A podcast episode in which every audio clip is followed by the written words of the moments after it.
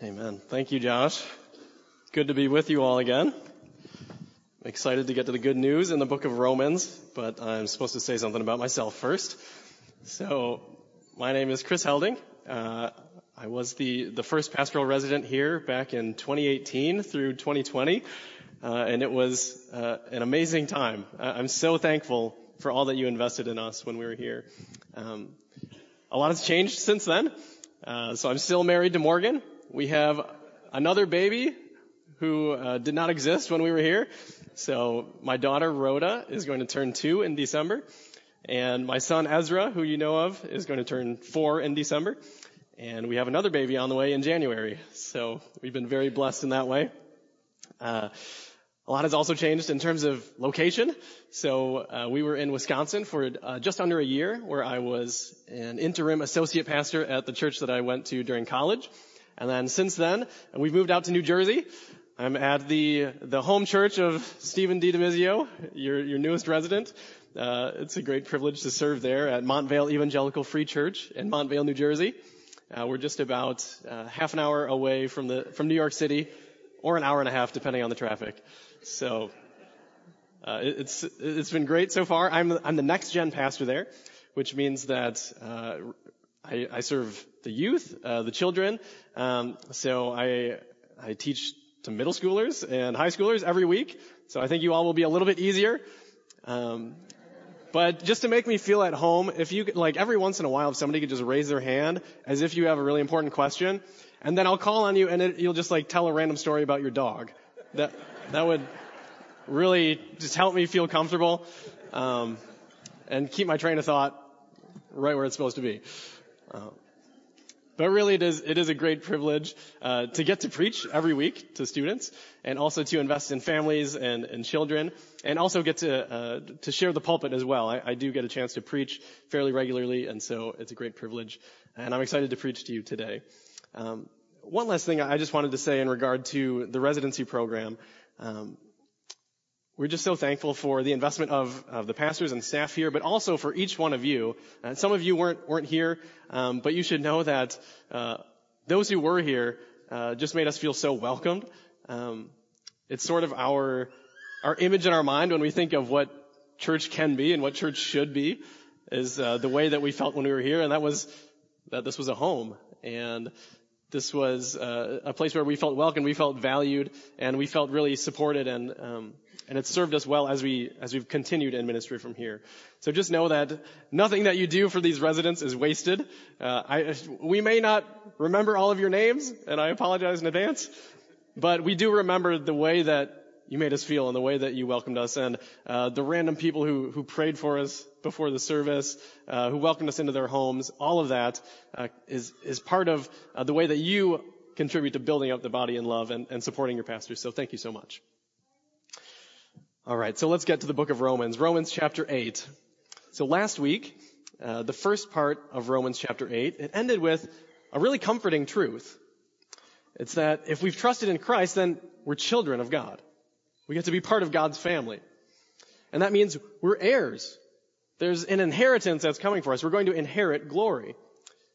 But along with that, there was also a bit of an unsettling truth. If we look back in Romans 8, verses 16 to 17, this is what it says. The Spirit Himself bears witness with our spirit that we are children of God. And if children, then heirs. Heirs of God and fellow heirs with Christ, provided we suffer with Him, in order that we may also be glorified with Him. Provided we suffer. You know, it was, it was all good news until he kind of slipped that in there. You won't be spared from suffering because you're a Christian. In fact, because you're a Christian, suffering is guaranteed. We go the way of our master. Suffering and then glory. Suffering is expected, but that doesn't make it easy. It's difficult. The trials we face in this life, it can shake our faith. It can make us ask, why? Like, why God? Why does it have to be this way? Why can't we skip the suffering part and get to the glory, as Josh mentioned? Today's passage, it doesn't exactly give us an explanation for suffering. It doesn't answer that why question that we ask, but it does give us the encouragement we need in order to face suffering. that question, uh, there's a question that seems to lie behind everything that the apostle Paul says in this next section of the letter to the Romans. The question is this. How can we endure suffering as we wait for glory? If we have to suffer on our way to glory, how can we face it? How can we endure it as Christians faithfully? Maybe you're asking that yourself today. There's probably a, specific source of pain in your life that comes to mind when we talk about suffering. How can you face it faithfully? Well, Paul says the key is to remember three promises as we endure suffering and wait for glory. So we'll see three promises in our passage today. But first, let's read our passage in Romans chapter 8, verses 18 to 30. Do you all stand during this? I think we stand. Let's stand. I like that. We don't do that at my church. Romans 8, 18 to 30. For I consider that the sufferings of this present time are not worth comparing with the glory that is to be revealed to us. For the creation waits with eager longing for the revealing of the sons of God. For the creation was subjected to futility, not willingly, but because of him who subjected it, in hope that the creation itself will be set free from its bondage to corruption and obtain the freedom of the glory of the children of God. For we know that the whole creation has been groaning together in the pains of childbirth until now. And not only the creation, but we ourselves, who have the first, first fruits of the Spirit, groan inwardly as we wait eagerly for adoption as sons, the redemption of our bodies. For in this hope we were saved. Now hope that is seen is not hope. For who hopes for what he sees? But if we hope for what we do not see, we wait for it with patience. Likewise, the Spirit helps us in our weakness, for we do not know what to pray for as we ought. But the Spirit himself intercedes for us with groanings too deep for words. And he who searches hearts knows what is the mind of the Spirit, because the Spirit intercedes for the saints according to the will of God.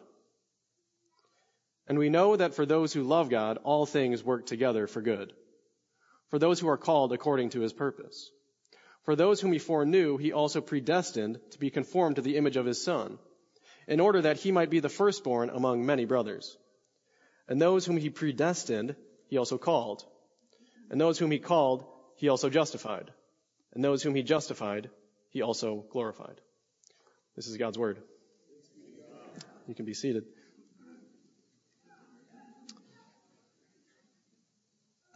So in this passage, Paul gives us three promises to remember as we endure suffering and wait for glory. The first promise comes in that first paragraph, verses 18 to 25. It's that we're guaranteed a glory that makes our suffering look small. We're guaranteed a glory that makes our suffering look small. Paul begins this passage with probably one of the most audacious claims in the entire Bible. I consider that the sufferings of this present time are not worth comparing with the glory that is to be revealed to us. Right? The glory that we'll inherit is so good that our present suffering is nothing. It's, it's not a drop in the ocean. It's not a feather on the scale. And I think if you've ever truly suffered, then that claim should be a little bit shocking, a little bit offensive even but it's true. Our suffering is small in light of eternity. And uh, you may be thinking, especially if you're suffering right now, you may be thinking, what, what does this guy know about suffering? What does he know about my suffering? You don't know what I've been through. You don't know what I've suffered. You have no idea. How can you say that it's small and insignificant? And while it may be true that I don't know what you've gone through, I don't know the pain you're feeling, and maybe I never could. God knows, and God understands. And He inspired these words knowing exactly what you've gone through and what you will go through. And God knows suffering from experience. Jesus lived it. He was a man of sorrows and acquainted with grief. It says in Isaiah 53. And the apostle Paul, the human author of this text, he may not have known your situation, but he knew suffering. He wrote in 2 Corinthians 1 that he and his fellow Christians were so utterly burdened beyond their strength that we despaired of life itself. Maybe you too are feeling burdened with something today. And the Bible doesn't make light of your pain. It doesn't minimize your pain, and neither do I. But despite how you're feeling today, despite how you felt in your darkest hour, it's possible by faith to come to a place where your suffering looks small. It's possible to think like the apostle Paul, who wrote this in 2 Corinthians 4, a few chapters later than that quote I just mentioned. He said, so we do not lose heart. Though our outer self is wasting away, our inner self is being renewed day by day. For this light, momentary affliction is preparing for us an eternal weight of glory beyond all comparison. Not worth comparing. It's that much greater. If you're suffering, even to the point of despairing and losing heart, the solution, according to the Bible, is not to ignore your, your pain, not to try to numb it, not to try to distract yourself from it, not to pretend like it's not there and it's not real. The solution is to fix your eyes on a glory so great that it makes your suffering look small. A glory so weighty that your affliction feels light. Glory so everlasting, your affliction looks momentary. That's the truth. In today's passage in Romans, God is trying to, to help us step back and see the big picture, to get a proper perspective on our suffering. Without making light of it, He's telling you the truth about your suffering. It looks bigger right now than it really is. Right now, your present suffering may seem larger than your future glory, but that's just because it's right in your face, right in, in front of you. It's right in your face. And things look bigger when they're closer. Tell me this. Which is larger, the sun or the moon? The sun, right? We all believe the sun is bigger. In fact, its diameter is 400 times the diameter of the moon. And in terms of mass, it's 27 million times the mass of the moon. It is weighty. The moon wouldn't be a feather on the scale. But have you ever seen a total solar eclipse? Or at least you know that they exist, right? Then you know that it's possible for the moon to look as big as the sun. At least for a time. The moon is so much closer that it blocks out the light of the sun and everything goes dark. The moon looks large, but that's only because it's right in our face. The same is true of our suffering. And there's one more astronomy fact that you should know. The moon is actually slowly drifting away from the earth at about 3.8 centimeters per year. And that means it will look smaller over time. And that means that at some time in the future, a few hundred million years in the future, total solar eclipses will never occur again. The moon will not be able to block out the light of the sun. It'll be so distant that we'll see it for what it really is. Small. We're destined for a glory incomparably greater than our suffering. And there will come a time when we fully inherit that glory and we see our suffering for what it is. Small. But even now, we can draw encouragement from this promise. We can believe in the same way that we believe the sun is larger than the moon. We can believe the truth that our glory will be incomparably greater than our present suffering. And the rest of this first paragraph, Paul backs up this audacious claim. He says this future glory that's ours, it's guaranteed. And we know because we're part of a bigger story the story of all of creation. And we know how that story ends.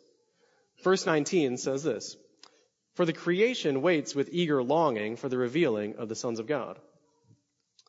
In other words, the, the whole universe is just waiting with bated breath for us to be revealed in glory.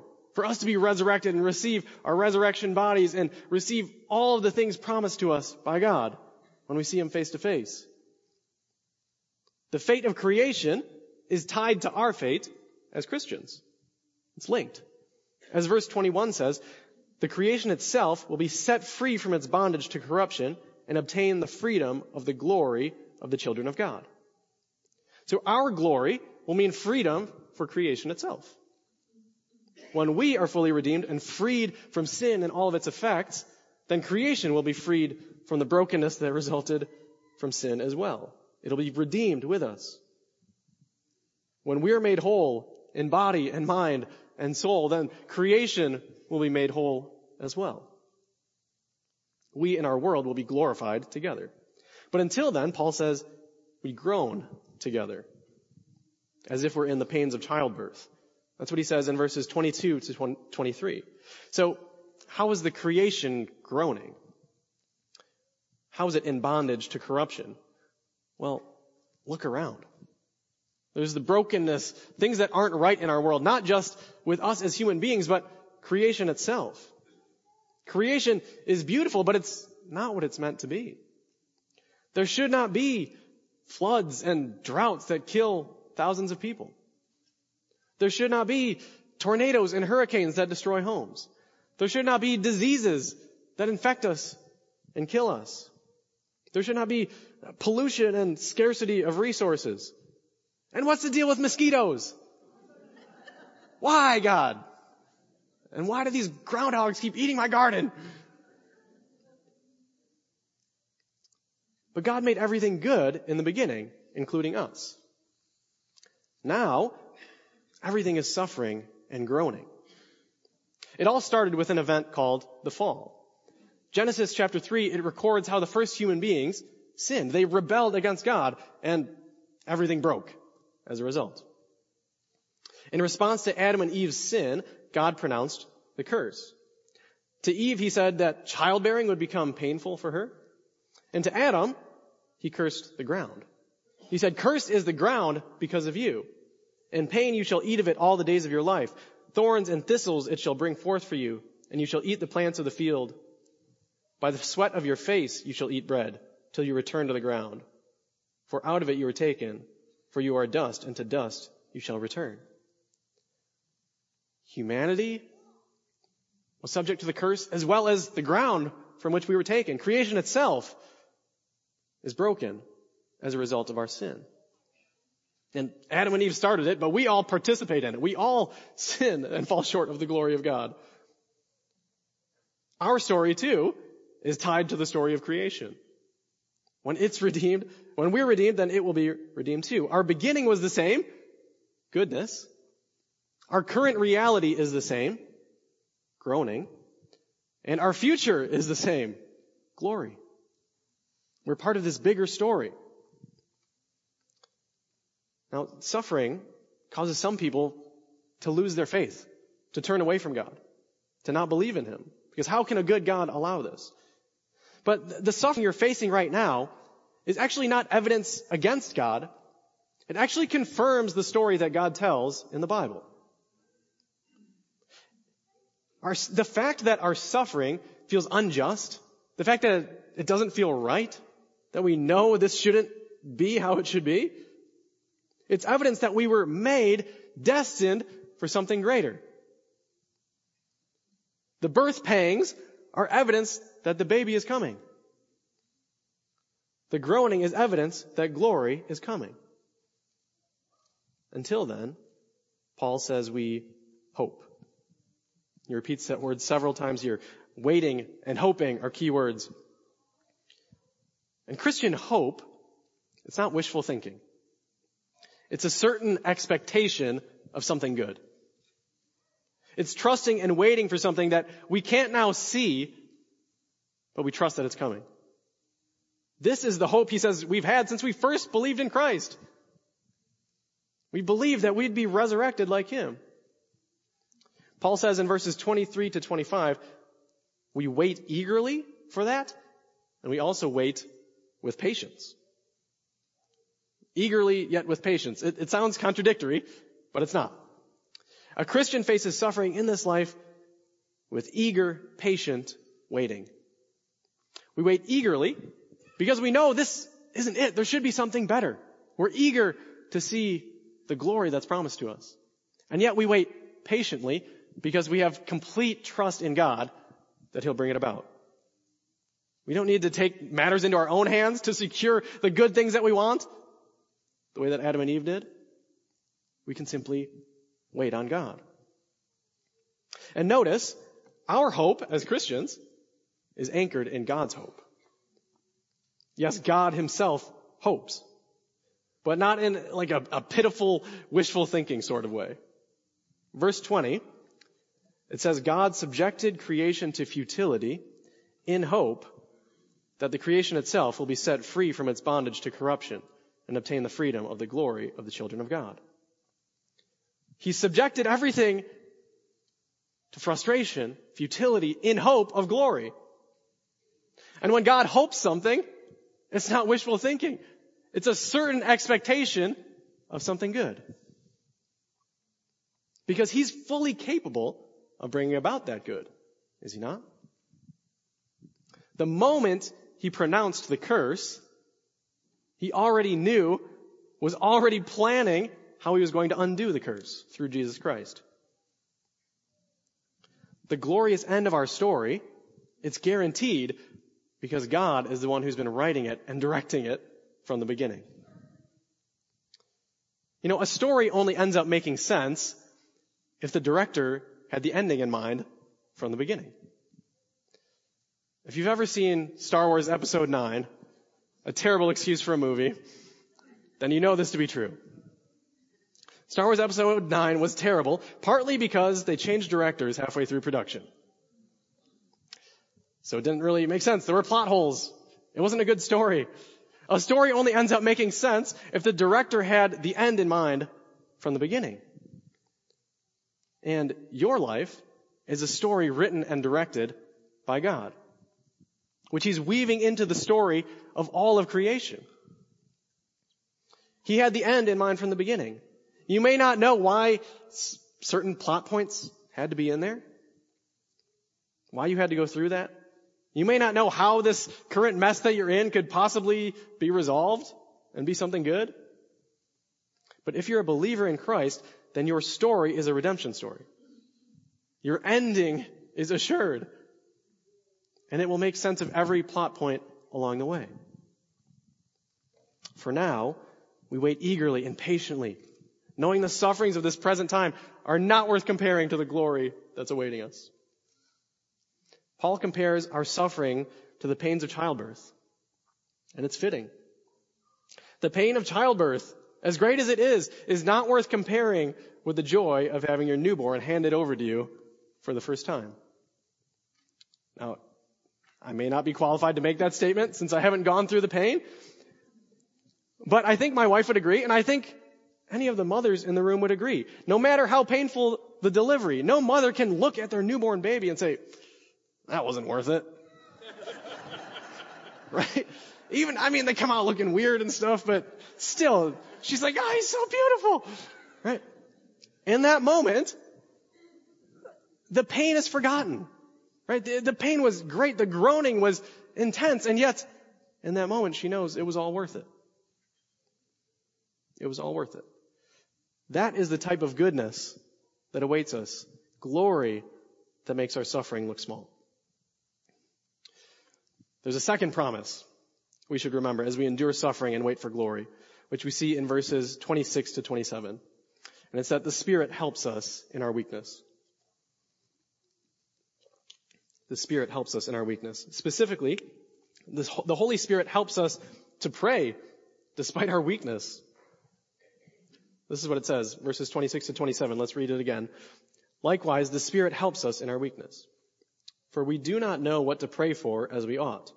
But the Spirit himself intercedes for us with groanings too deep for words. And he who searches hearts knows what is the mind of the Spirit, because the Spirit intercedes for the saints according to the will of God. The Holy Spirit intercedes for us. When we pray, the Spirit prays along with us. And his prayers are perfectly aligned with the will of God. The will of God the Father. So when we don't pray as we ought, the Spirit does. The perfect prayer of God lies behind every imperfect prayer of ours. So maybe that's good news for those of us who hate public prayer and you know, those of us who don't pray good. But I think more than that, the weakness that he's talking about here that causes us to need the Spirit's help, it's our fallen condition. Our weakness is our fallen condition, which, which prevents us from praying in line with the will of God. Part of our fallen condition is our depravity. We, we have minds darkened and, and hearts twisted by sin. And so even the act of praying to God can be something that falls short of what it should be. We ask for things that we shouldn't. Things that God knows wouldn't be good for us. We don't desire what God desires. We don't think like God thinks. We don't understand what God's up to. And so we pray for things that we ought not to. But the mind and the will of God the Father and God the Holy Spirit are perfectly aligned because they're one God. Another part of our fallen condition is that we live in just a shockingly broken world. There, there's evil in this world that's unfathomable until you look it in the eye. There are things that you'll suffer in this life that will take your breath away, leave you speechless. Times when you truly don't know what to pray. And it's in those times of weakness we can trust that the Spirit prays with us. He asks the Father for exactly what we need. This second promise, it's different from the other two in our passage. It's focused on the present. Yeah, you may believe, yes, I, am destined for glory someday. You may fully believe that, and yet you might not how to get through, you might not know how to get through today. What do I do right now, God? This is the promise you need when you're lost and struggling to carry on right now. Sometimes we do need to gain God's perspective, see the big picture. We need to know that God is sovereign over everything. But other times we just need to know that God is with us right now. He's here. He, he's not some, some uncaring ruler who's, who's watching things from afar and just orchestrating things from the background and cares nothing about me while I suffer. No, he's here. He's present. He's with me in it. I think this is what your brother or sister in Christ needs to hear when they're going through suffering. This is what they need to hear from you.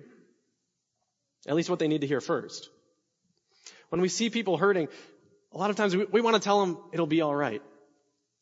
But maybe what they need to hear first is that God is with them when it's not alright. He knows their pain. He's not indifferent to it. He's not distant from it. As Psalm 46 says, God is our refuge and strength, a very present help in trouble. Therefore we will not fear though the earth gives way, though the mountains be moved into the heart of the sea. He's a very present help in trouble.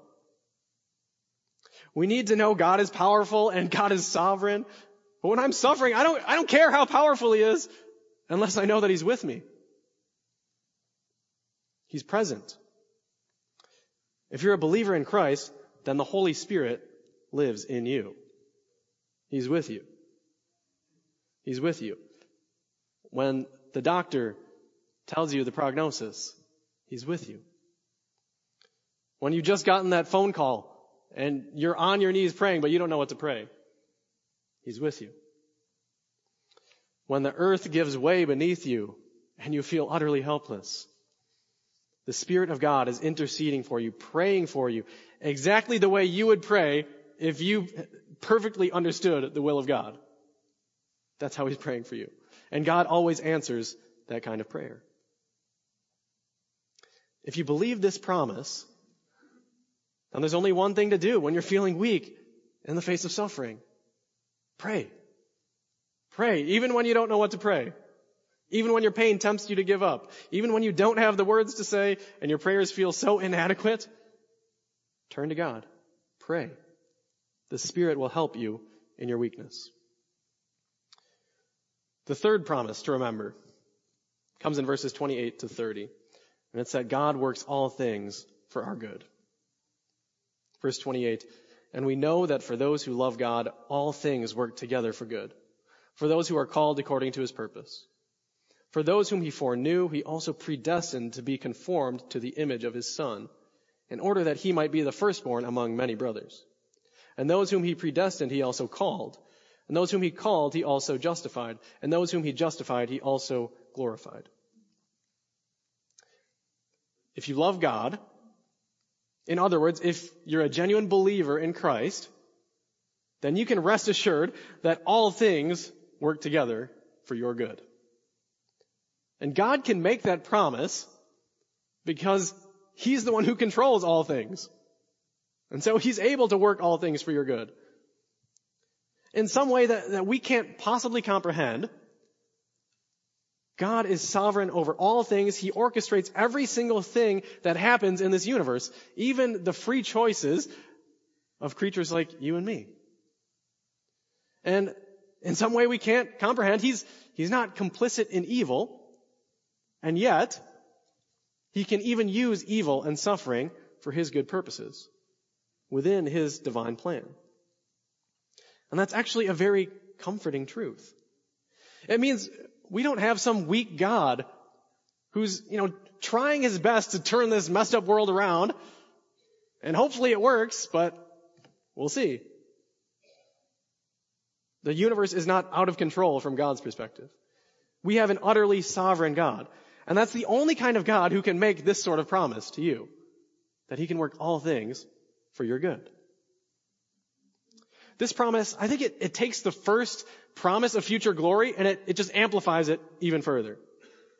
Not only will your suffering look small in light of eternity, but even the specifics of your suffering, God is going to use and redeem and use for your good.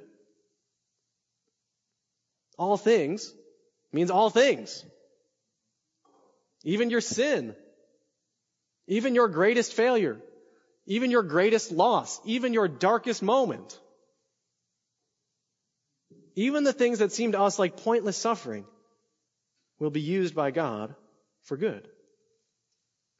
Now, the good we desire in our hearts may not be the, the good that God wants to do for us. When we lose a loved one, we want them back. Now. When we lose a job, the good we desire for God to give us is a better job. Hopefully soon. When we're suffering in singleness, the good we hope is that God is just preparing us for our future spouse in this life. When we're sick, we expect God to show His goodness by healing us in this life. But the good God intends for us may not be realized in this life. We're not promised riches and romance and long life in the world. But we're promised heavenly treasure that will never rust or be destroyed. We're promised love that makes the most amazing human marriage look like just a shadow of the real thing. We're promised long life and everlasting life to enjoy God and enjoy His people and enjoy His blessings. The good things we often want God to do for us, they pale in comparison to the good things He's actually going to do for us. The inheritance He's preparing for us. The joy you would get from God giving you the thing you want most in this life is a tiny fraction of the joy that you'll experience at the resurrection when you see him face to face. And then multiply that times infinity. Because that's how long you get to enjoy it. Forever. Do you see how unending glory is the only way to make sense of a good God who allows suffering? Some of us will suffer things in this life that will never be justified and never be outweighed in this life with good things. But God can use our suffering to prepare us for the immeasurable good in the age to come, age to come that awaits us. Whatever strengthens my faith, whatever kills sin in me, whatever helps me die to the world, whatever sobers me and keeps me away from the path of destruction, whatever teaches me to number my days and helps me gain a heart of wisdom, Whatever causes me to persevere and cling to Christ till my last day, until I, I meet Him in glory, it's good. Even if it's bad. It's an infinite good. An immeasurable, incomparable good. Even if it's bad. And whatever heightens my gratitude for my salvation and my enjoyment of God is an infinite good because I'll get to enjoy Him forever. And the bitterness of this life will make the sweetness of heaven that much sweeter. And that joy is eternal.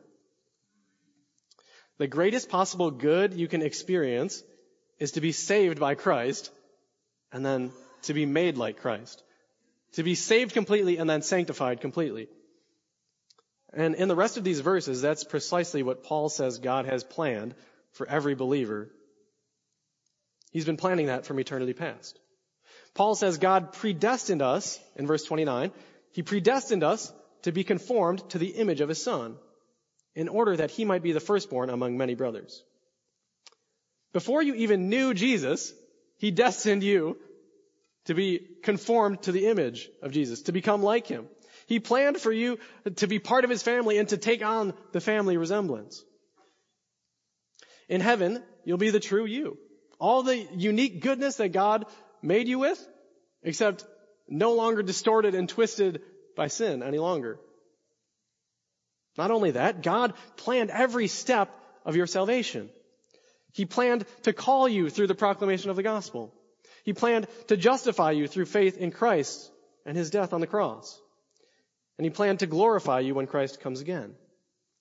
And remember, he's not a weak God. He's a sovereign one.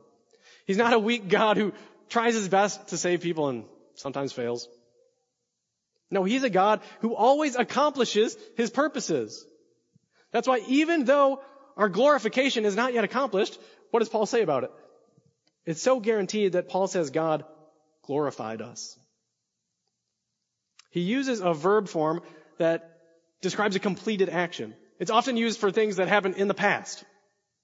To describe something that we know is still in the future. The purpose of God is so sure, it's as good as done. When God speaks it, it's a reality. When God decides it, it's a sure thing. If you're going to endure suffering, you need this promise. When you're suffering and your world seems uncertain, you need to know the certainty of God's plan for you and all that He's accomplished for you in Christ. When your suffering tells you you're alone and God doesn't care, God says something different. He says, I foreknew you. Before you knew me, before you even existed, I knew you. I know what you've been through. I know what you will go through. And I know the good things I have planned for you. Your pain will sometimes tell you it's pointless. It's futile to keep seeking God. What's the point if he's going to keep letting me suffer? But God says, I called you according to my purpose. I have a purpose for you. I predestined you to become like Christ. I prepared a place for you in my family. And none of your suffering is wasted. I'm going to use that for your good and your joy. The suffering caused by your own sin will accuse you. It'll tell you, you're guilty. You're a failure. You're a mess. How could God ever make something great out of you? But God says, you're justified.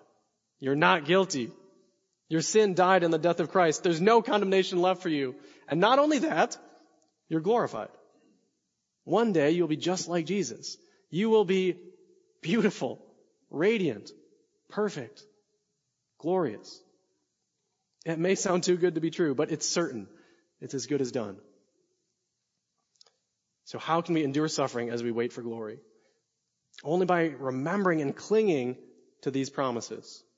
When your suffering looms large, remember that your future glory will make it look small. When you don't even know what to pray, remember that the Spirit prays with you.